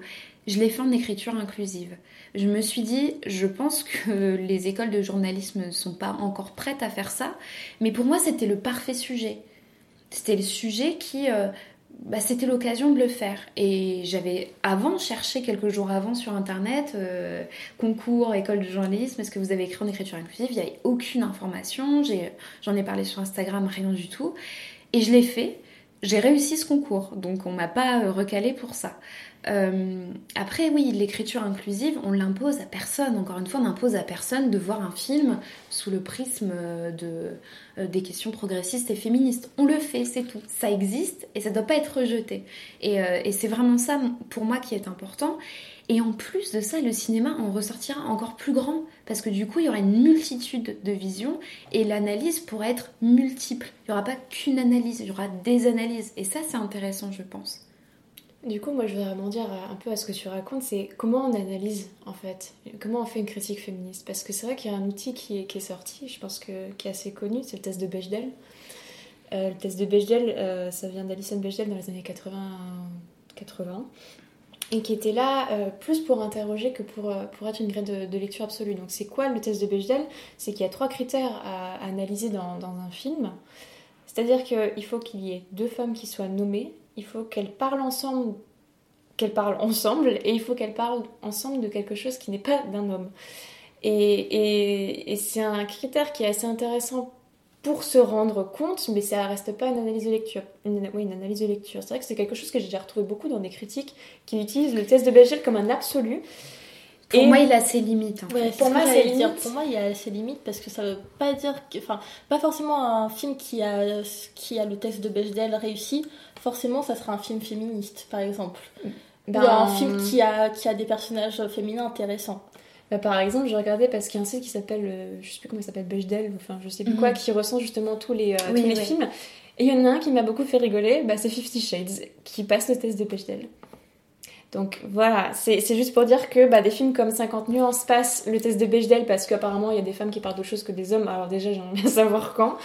Mais surtout, euh, je trouve que ça veut pas dire que le film n'est pas sexiste pour autant. J'ai même envie de dire au contraire. Oui, je pense que ouais, pour moi il a ses limites. C'est comme tu dis, c'est euh, c'est intéressant. En plus, ça vient d'une BD, donc euh, on, vous invite à si vous pouvez vous la procurer parce que c'est très intéressant, ces deux femmes qui sortent d'une séance de cinéma et qui se posent euh, des questions là-dessus, bah voilà, comme tout le monde en sortant d'une séance de cinéma, on, se pose des questions, euh, même si c'est du divertissement.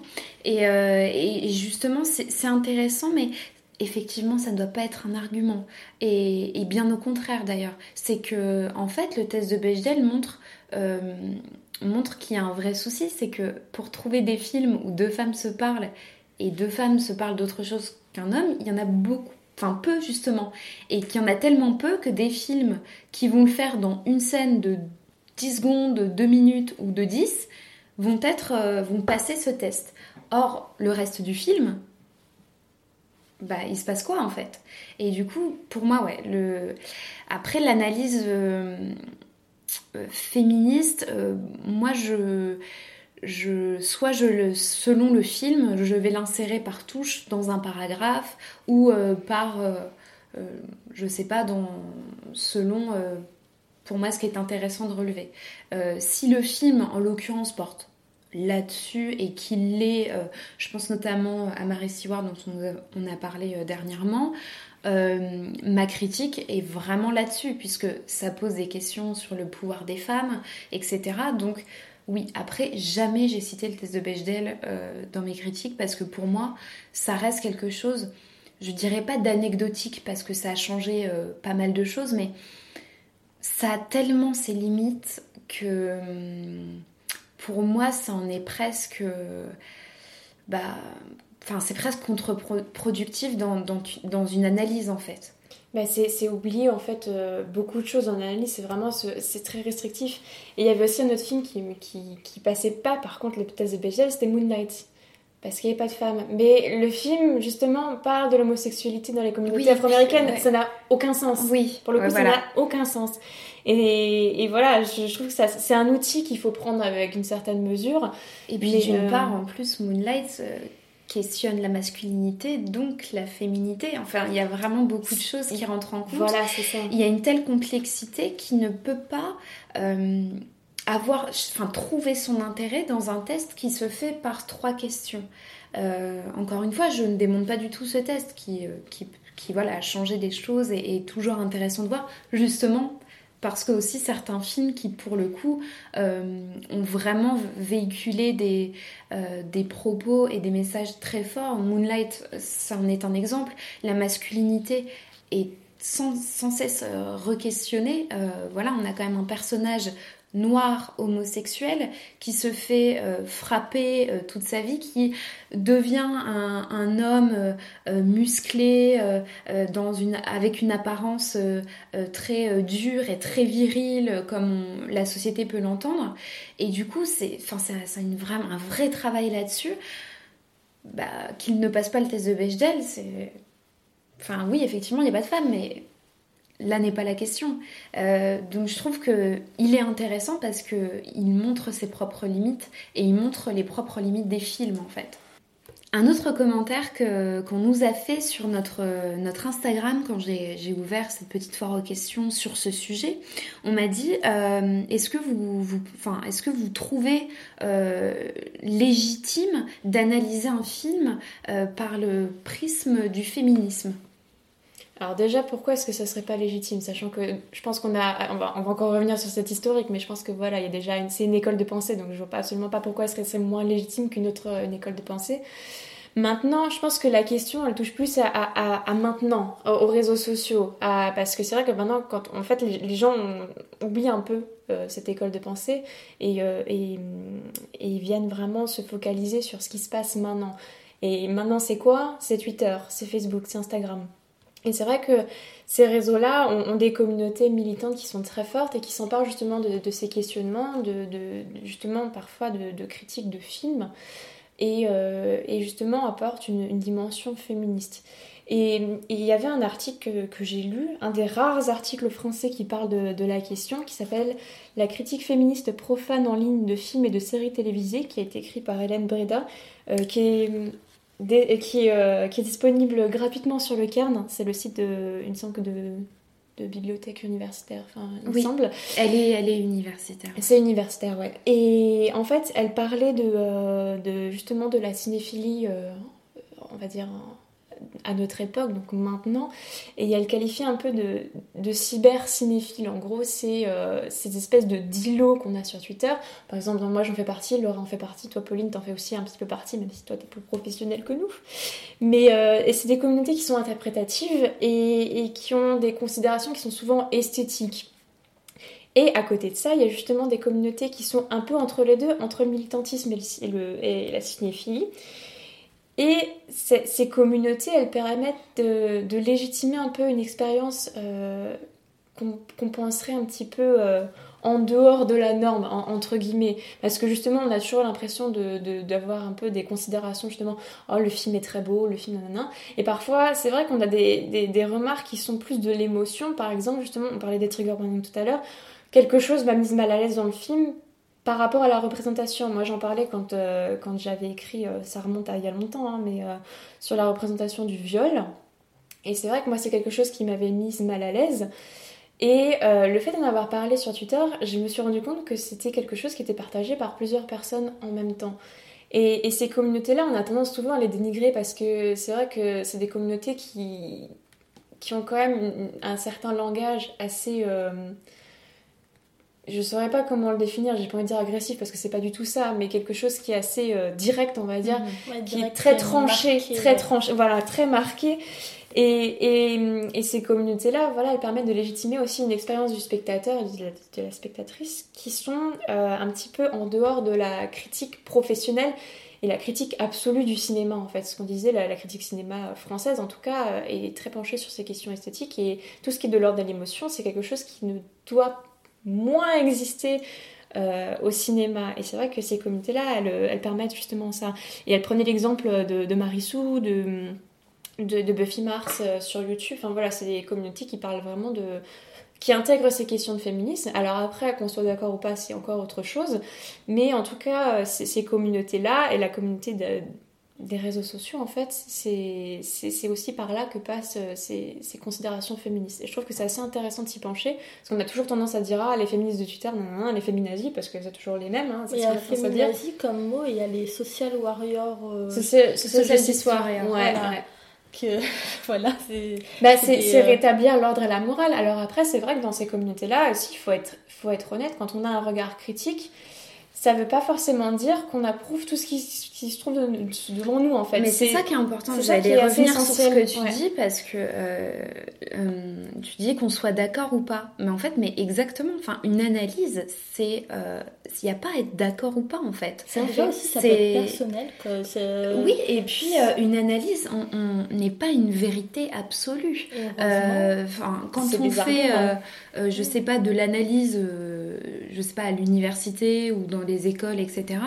Euh, si vous avez 10 profs d'analyse, les 10 vont avoir une approche de l'analyse différente et vont pouvoir 10 fois analyser Psychose Hitchcock d'une manière totalement différente, même s'il y a des points qui, qui, se rejoignent parce que, voilà, il y, y, a des thèmes abordés et des, et des, et des routes d'analyse qui sont... Euh, voilà, universel et, presque indiscutable, mais euh, toutes et tous abordent une œuvre euh, par des biais différents. Et je trouve ça dingue euh, qu'on aille dire à des gens, je suis pas d'accord avec toi, donc c'est faux.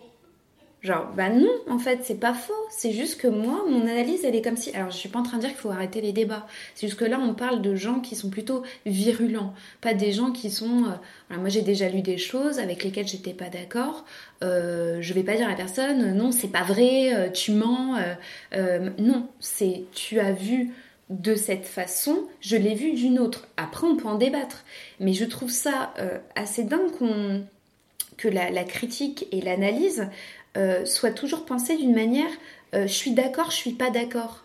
Alors qu'en fait, c'est pas ça. La question n'est pas de t'es d'accord ou t'es pas d'accord en fait. La question c'est je te montre comment moi j'analyse le film.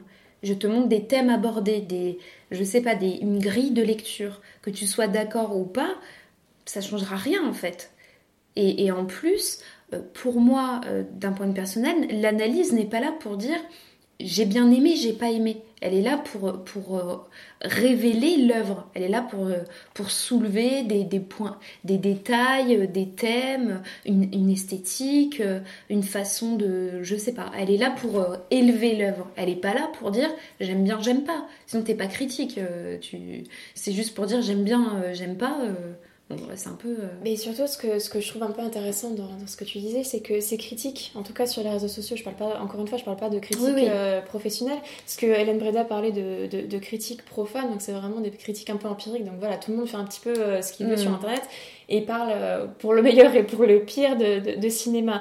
Et c'est vrai qu'on se rend compte aussi que dès qu'une femme a, ou, oui, ou n'importe qui a une analyse féministe, ça a tendance à mener à quoi? À l'harcèlement. Oui.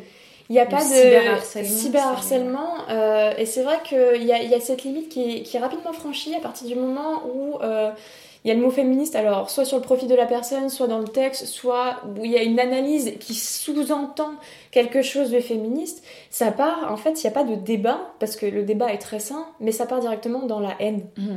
Et, je trouve ça extrêmement. Et en plus, il y a toujours un effet boule de neige. Et c'est vrai que c'est ça. Et surtout que voilà, en plus, ça, ça ce, ce, genre de, de, réseau, ça a tendance à mener à une espèce de communautarisme. Alors pas euh, au sens négatif, mais au sens où tout le monde a tendance à se rassembler autour d'un même noyau. Mm. Et donc, ça fait des espèces de clans qui se. Enfin voilà, c'est le cyberharcèlement quoi. Et, et ça donne des choses euh, assez euh, aberrantes. Enfin, je sais pas, il y avait il y avait un thread qui était passé. Alors c'était sur quoi? Bon, Il y en a eu tellement en fait. Il y en a un, je crois, qui était passé sur Captain Marvel, il y en a un qui était passé sur une analyse de couleurs, je crois de couleurs dans, dans, Wonder Woman. Dans Wonder Woman, ouais, c'était ça. J'ai pensé à Captain Marvel. Et du coup, qu'est-ce que ça a mené? Ça a mené, de toute façon, ces féministes, elles sont connes, enfin voilà, elles savent pas analyser. Elles savent pas analyser. Euh, elles savent rien faire à partir de. À, part analyser ce prisme Surtout que c'était même pas une euh, critique féministe au départ, c'était juste une. Euh, bah, comme tu disais, en fait, c'était juste une fille sur internet qui est même pas critique ou quoi que ce soit, qui a juste bien aimé le film et qui a juste proposé une interprétation euh, des couleurs euh, du, euh, dans le film Wonder Woman, avec le bleu et le orange. Sauf que ça a entraîné, en plus c'est une fille américaine, donc voilà, je pense, je sais même pas si elle parle français, et ce qu'on a vu, surtout les critiques que je pense qu'on a lues toutes, c'est pas du coup du Twitter français. Et en fait, c'est quelqu'un qui a, qui a notifié ce tweet et tout son thread qui du coup a parlé de la façon les féministes elles ont incompris, elles savent pas analyser, regardez Wonder Woman de toute façon c'est nul. Déjà elle, enfin, elle, elle, ose analyser un film qui est déjà nul et en plus elle fait un truc euh, qui est totalement banal sur l'analyse des couleurs, tout le monde s'en fout et après ça fait un effet boule de neige pour un tweet qui au, final n'était même pas féministe au départ. Mm, mm, mm. Et en fait ouais, euh, c'est souvent ça en fait qui se passe c'est euh, surtout des ça, ça, arrive aussi aux hommes hein, mais il y a surtout des femmes qui vont qui vont parler d'un film qui euh, surtout parle de femmes. Là on a c'est vrai qu'on a des exemples euh, récents comme Wonder Woman comme Tomb Raider avec Alicia Vikander ou maintenant Captain Marvel qui vont parler d'une certaine spontanéité du coup ah j'ai bien aimé si j'ai bien aimé ça. Enfin ça va parler d'émotion c'est vrai que c'est pas du tout dans la critique au départ.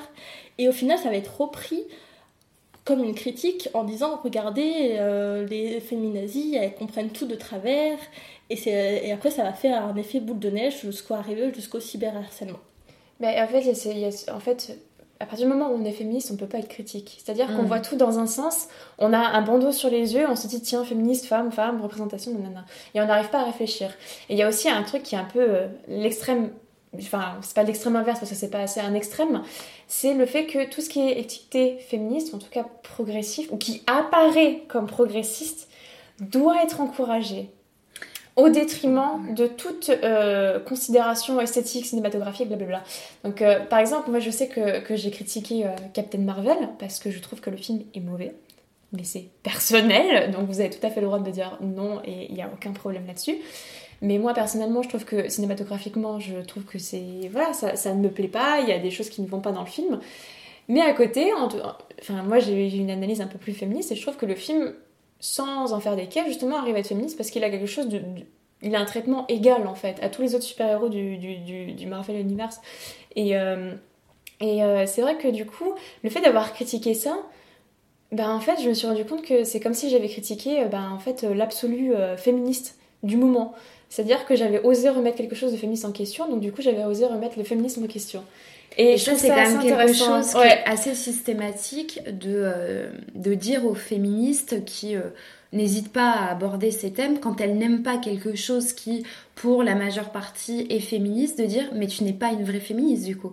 Et, euh, et sur ce même sujet, parce qu'on parlait des, de l'analyse, machin, il y a aussi une, tendance qui m'exaspère au plus haut point, ce sont des médias ou euh, alors qu'ils soient professionnels ou non, euh, des euh, podcasts puisqu'on en fait, des vidéos, etc., qui ne se sont jamais intéressés aux femmes, jamais aux questions des femmes, et qui vont faire un numéro spécial, et qui du coup vont demander à des femmes, alors que dans leur équipe c'est quasiment que des mecs, ou alors il y a une nana, de venir et je trouve que c'est vraiment...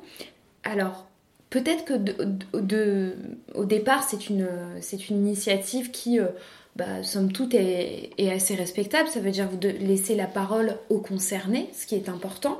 Mais ça veut dire que dans les autres cas, elles n'ont pas le droit de parler. Je veux dire, elles n'ont pas de légitimité à parler. Elles ont le droit de parler que des femmes. Elles ont le droit de parler que des femmes que euh, parce que du coup, euh, si moi demain j'ai envie de parler d'un film qui n'aborde absolument pas ces thèmes, je n'ai pas le droit. Je, c'est vraiment des, des, choses qui, dernièrement, j'ai vu beaucoup ça. Euh, par exemple, bon, là c'est côté série, mais on parle de l'analyse en général. Game of Thrones, il y a des sujets il y a des rédactions, rédactions, podcasts, etc., qui ont décidé de faire des sujets sur les femmes. Du coup, on invite les femmes. Et quand on... Alors, c'est très bien, encore une fois. Mais quand on regarde le passé de cette rédaction, ou, euh, même le passé euh, proche, hein, euh, je sais pas, sur 10 jours ou sur un épisode, etc., on se rend compte qu'en fait, il n'y a pas du tout de femmes. Et quand il s'agit d'aborder des sujets qui ne tournent pas autour des femmes, eh ben, il y a plus... Ben, c'est pas grave, elles, n'ont pas à être ici. Et il y a vraiment une case qui se forme. Et, et aujourd'hui, j'en sais quelque chose parce qu'en fait, euh, quand tu dis bon bah voilà moi je, lutte euh, contre ça, oui je suis féministe, oui j'ai décidé de euh, mêler mes combats féministes à ma profession, à mes analyses cinéma, et bah du coup on, m'exclut de certaines autres choses. C'est-à-dire comme si en fait au final je n'avais pas à analyser un film qui n'aborde pas ces thèmes. Sauf que Laura, tu le disais tout à l'heure, euh, tous les films sont politiques, donc d'une part, tous les films ont un contexte social. Donc un film qui à première vue ne va pas euh, traiter des femmes peut être en fait très intéressant, parce que je pense notamment au Chant du Loup. Euh, je pense que c'est bah, l'exemple qui, me vient, qui me vient en tête. Bon, le film est très bon dans... Enfin, je, l'ai trouvé très bon sur, à plein de niveaux, sauf que je trouve que son personnage féminin unique seul personnage féminin est raté de A à Z. Bah, du coup, ça veut dire que je suis pas sur le champ du loup parce que de base, il parle pas de ces thèmes. Sauf qu'au final, on se rend compte quand même qu'il apporte quelque chose. Donc, vraiment, il y a un. Je sais pas du tout si je suis claire dans tout ce que je dis, mais enfin, il y a vraiment un espèce de ouais, un paradoxe qui se crée avec on a envie de laisser la parole aux femmes, mais que sur ces sujets-là. Mais c'est comme on disait tout à l'heure que par exemple une femme réalisatrice ne pouvait réaliser que des films qui concernent Exactement. les femmes, par exemple. Comme si elle pouvait pas réaliser autre chose, comme s'il fallait. Donc du coup, c'est un peu c'est un peu. C'est pas que c'est paradoxal, c'est que évidemment qu'il faut laisser euh, la parole aux concernés. Je ne parle pas uniquement des femmes, euh, bien sûr, parce que euh, les expériences personnelles peuvent être des expériences, et la majeure partie des cas, ce sont des expériences de groupe aussi. donc voilà. Mais en même temps, il faut pas les laisser parler que euh, sur ces sujets-là. Je veux dire, c'est quand même un, vrai problème. Ça veut dire qu'après, tu es dans une case et tu n'y bouges plus. Et tu n'as surtout pas le droit de venir sur notre terrain. Et je pense que c'est ça aussi qui nous met des barrières. C'est-à-dire que ça, ça parle pas de ça. Non, tu laisses ce cinéma de côté parce que ce cinéma n'a pas du tout vocation à parler de ça. Donc tu n'en parles pas. Et du coup, il y a une vraie fissure qui se crée. Et j'ai envie de dire que ce qui paraît au départ comme une, une, proposition bienveillante d'inviter des femmes sur ce sujet-là, bah, tout de suite ça marque une fissure. Ça veut dire tu vas m'inviter là-dessus et là-dessus tu ne m'invites pas. Parce que du coup, ça parle pas euh, de femmes, ça parle pas de noirs, ça parle pas d'homosexuels. Donc du coup, je n'ai pas ma place ici. Mm, mm. totalement. Il y a, il y a cette euh, impression qu'on est, on est toujours borné au même sujet qu'on se borne et qu'on n'arrive jamais à voir ailleurs. Moi, je me souviens, ça m'avait fait rire parce qu'il euh, y a Grâce à Dieu de François Ozon qui est sorti il y a pas longtemps. Et j'avais beaucoup aimé, alors j'avais beaucoup aimé, j'avais beaucoup aimé le traitement justement de, de la pédophilie, de, de, de, cette espèce de résilience, de, enfin voilà, des victimes, de comment elles se, elles se regroupent. Alors déjà le fait que moi, moi qui avais autant critiqué François Ozon puisse aimer, ah oui, c'était incroyable et, ce n'était pas normal. Tout le monde m'a dit mais t'es malade, qu'est-ce enfin, t'es sûr que tout va bien? Enfin bah oui, en fait tout va bien. Mais il y a toujours ce mais. J'avais remis en question encore le, la représentation des femmes chez François Ozon. Et voilà, il y a toujours ce, côté borné où on se dit ah bah non en fait t'as critiqué machin donc ça veut dire hop. Bah, le, le, mot qu'on aime bien dire euh, sur Twitter, c'est cancelled. C'est mm. poubelle. Donc euh, hop, euh, t'as mal, t'as critiqué quelque chose, tu le mets à la poubelle. Bah non, en fait, quand on a une critique, en fait, c'est le principe de critique, c'est d'avoir une remise en question permanente de tout, bah, y compris de soi-même et de ses propres, voilà, de ses propres pensées. Beaucoup, beaucoup ignore la, nuance, euh, être nuancé. Euh, je pense que beaucoup ignorent ça parce que euh, je sais pas si ça vous est déjà arrivé, mais quand on, se dit du coup féministe sur les réseaux sociaux, quand on aime une œuvre qui en soit un petit peu sexiste ou, ou quoi que ce soit, et bah tout d'un coup on va dire Ah, toi t'aimes ça mais c'est pas Ah oui. normal. Mais t'es problématique. Ouais, Il était mais- problématique. ouais, ouais, ça m'est déjà arrivé Ça beaucoup. m'arrive souvent. Ça m'arrive Alors souvent. que, ben voilà, comme on a dit, le cinéma est aussi divertissant, le cinéma aussi euh, existe depuis. euh, plus Et puis il 100 peut y avoir des points euh, positifs dans. Mais Voilà, une œuvre, une œuvre, c'est complexe. C'est pas juste, oh, il y a ça, il y a ça, Oui, point. c'est c'est une complexité C'est pas qu'un aussi, euh, synopsis. Moi, je dis généralement, je dis ça. C'est exactement Je ça. dis une œuvre n'est C'est pas, pas qu'un parce qu'on synopsis. écrit parfois des analyses du point de vue féministe et qu'on aime bien analyser de ce point de vue-là que forcément on va pas pouvoir aimer euh, quelque chose qui est peut-être un peu plus problématique mais qui, euh, qui est intéressant sur d'autres thèmes Puis en fait. merci, mais on a la capacité quand même de remettre les choses en perspective. La nuance, voilà, c'est. La nuance, je pense que euh, il y a pas de, euh, il faut s'en rendre compte. Il faut, il faut être conscient des choses Mm. qui vont pas dans une œuvre. Enfin, tu peux en être conscient, mais ça veut pas dire que soudainement tu vas tout mettre à la poubelle. C'est, moi je me souviens, on m'avait taxé de sexiste parce que j'avais dit que euh, Laisser bronzer les cadavres, c'était euh, mon film préféré. On m'a dit mais ah bon, t'es sexiste? T'aimes bien être sexiste? Je dis mais bah non, en fait, c'est juste qu'il y a des choses. Oui, bah oui, le film incarne bah, une vision du cinéma que moi je recherche, a des, une esthétique qui me plaît. Oui, effectivement, il y a des choses dans le film qui peut-être dans les représentations ne vont pas, mais ça m'empêche pas d'en être consciente. Oui, Voilà, ça m'empêche pas d'en être consciente et Ça d'aimer. rejoint ce qu'on disait par exemple sur ça. Friends ou et C'est compagnie, c'est que ça. moi je regarde Friends, voilà, désolée, Euh, et, euh, et en fait ça ne m'empêche pas d'y voir les problèmes. Euh, et là c'est parfait parce que c'est vraiment l'essence encore une fois de notre podcast, on le dit assez souvent, souvent on aborde des, des, des films qu'on aime bien. Quand notre premier épisode c'est c'est sur Spielberg, sur Jurassic Park et tout, ce sont des films qu'on aime bien, mais euh, c'est pas parce que, euh, enfin justement, re- re-questionnons les choses qu'on aime, parce que ces choses qu'on aime, on a grandi avec, on, on les a, on les voit souvent, etc. Est-ce qu'on peut pas se dire, alors on va pas se flageller, euh, se Flageller. flageller en disant je suis euh, sexiste, je suis, etc. enfin voilà tout. euh, parce que euh, je regarde Friends et tout. Non, c'est voir les limites d'une œuvre, ça ne nous empêche pas de l'apprécier.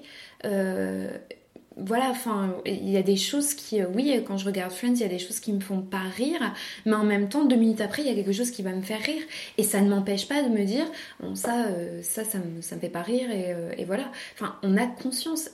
Essayons, euh, je pense toutes et tous, d'avoir conscience de ce qu'on regarde, en fait. C'est tout simplement et, euh, pour moi, c'est vraiment ça, c'est que euh, l'analyse, qu'elle soit féministe ou pas, c'est avoir conscience de ce qu'on regarde. Avoir conscience qu'une œuvre est plus que, je le disais, un synopsis, c'est-à-dire que c'est plus que ce qu'on voit en fait. Il faut gratter un peu. C'est une peinture qu'on gratte un peu, tiens. On gratte un petit peu, qu'est-ce qui s'y trouve, qu'est-ce qui s'y cache en dessous? Bah c'est ça en fait.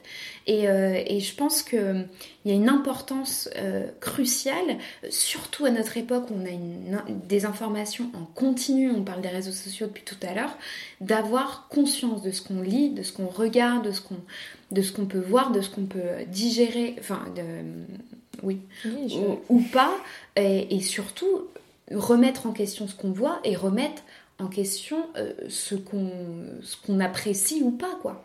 Et, euh, et je pense que alors la remise en question c'est toujours très compliqué hein, euh, pour tout le monde c'est jamais plaisant non plus de se remettre en question. Est-ce que là ce que j'ai fait c'était pas bon voilà ça arrive tous les jours et, et c'est pas plaisant. Mais le but quand même c'est je pense de, de voir la complexité des œuvres qu'elles soient problématiques ou pas en fait et, non, demain, on va pas arrêter euh, d'étudier euh, telle œuvre parce que telle œuvre est, euh, est, sexiste ou pas. Par contre, si on analysait cette œuvre qui est beaucoup plus... on peut analyser les deux en fait, avoir deux exemples. Et, je pense que c'est ça. En fait, c'est la diversité et, le recul qu'on a sur ce qu'on voit qui est important. Amen. C'était tout pour cet épisode. Alors encore une fois, on a brassé beaucoup de choses, il y a eu beaucoup d'informations, mais euh, ça nous paraissait essentiel euh, quand même d'aborder ce, ce sujet, surtout voilà, pour fêter le un an du podcast, et puis parce que dernièrement, il y a quand même beaucoup de choses qu'on a vu passer et on avait envie d'en parler. on espère que cet épisode vous a plu. Merci Laura. Bah merci. Merci Amandine. Merci. On se retrouve très vite pour un autre épisode. En attendant, euh, n'hésitez pas à nous suivre sur nos réseaux sociaux, on en a beaucoup parlé. Euh, c'est toujours Sorociné Podcast, donc on est sur Instagram et sur Twitter principalement. On a aussi une page Facebook, mais qui est un peu, euh, qui est un peu à l'abandon. Et évidemment, n'hésitez pas à commenter cet épisode, à le partager, parce que ça nous fait toujours vraiment très plaisir. On se retrouve très vite. Bye Bye.